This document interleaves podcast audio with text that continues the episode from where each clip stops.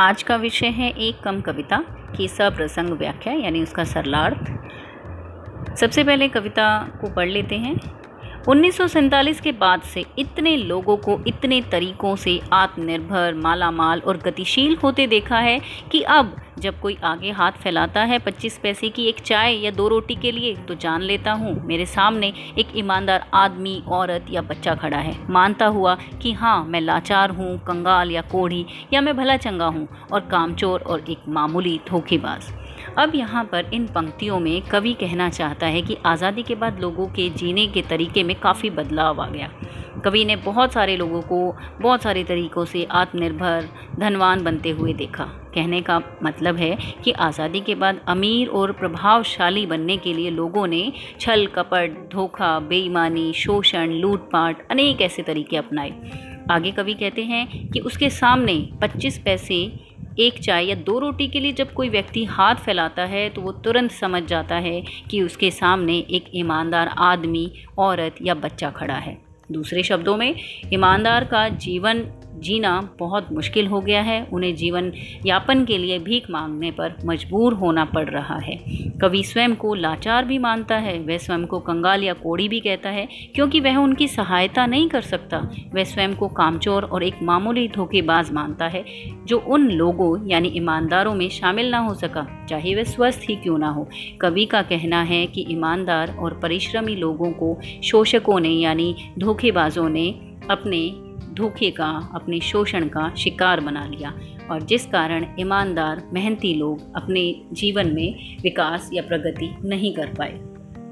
तो इन पंक्तियों में कवि ने आज़ादी के बाद के जीवन की दशा का वास्तविक वर्णन किया है, चित्रण किया है और हाथ फैलाना जैसे मुहावरे का सशक्त प्रयोग किया है। साहित्यिक खड़ी बोली है, मुक्त छंद की ये कविता है। अगली पंक्तियाँ हैं। लेकिन पूरी तरह तुम्हारे संकोच, लज्जा, परेशानी या गुस्से पर आश्रित। तुम्हारे सामने बिल्कुल नंगा, निर्लज और निराकांक्षी मैंने अपने को हटा लिया है हर होड़ से। मैं तुम्हारा विरोधी, प्रतिद्वंदी या हिस्सेदार नहीं। मुझे कुछ देकर या ना देकर भी तुम कम से कम एक आदमी से तो निश्चिंत रह सकते हो। अब यहाँ कवि अपने बारे में बताते हैं कि ईमानदारों के लिए वह कुछ नहीं कर सकता। वह उनके संकोच, लज्जा या परेशानी या गुस्से पर आश्रित है। वह उसके सामने निर्लज, नंगा और निराकांक्षी है, क्योंकि वह ईमानदार और गरीबों की मदद नहीं कर पा रहा है।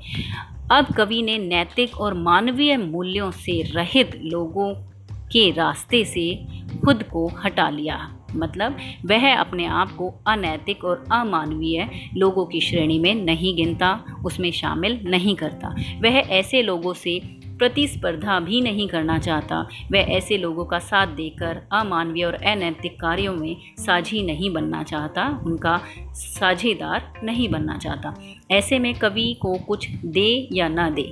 किंतु ऐसे लोगों के लिए कवि अब बाधक नहीं बनेगा। ये लोग कवि की तरफ़ से बिल्कुल निश्चिंत रह सकते हैं। ये लोग कौन? ईमानदार लोग। कि अब कम से कम कवि उन ईमानदार लोगों के साथ बुरा व्यवहार, अमानवीय या अनैतिकता का व्यवहार नहीं करेगा। उसने स्वयं को इस होड़ में से उन बेईमान लोगों की पंक्ति में से खुद को हटा लिया है।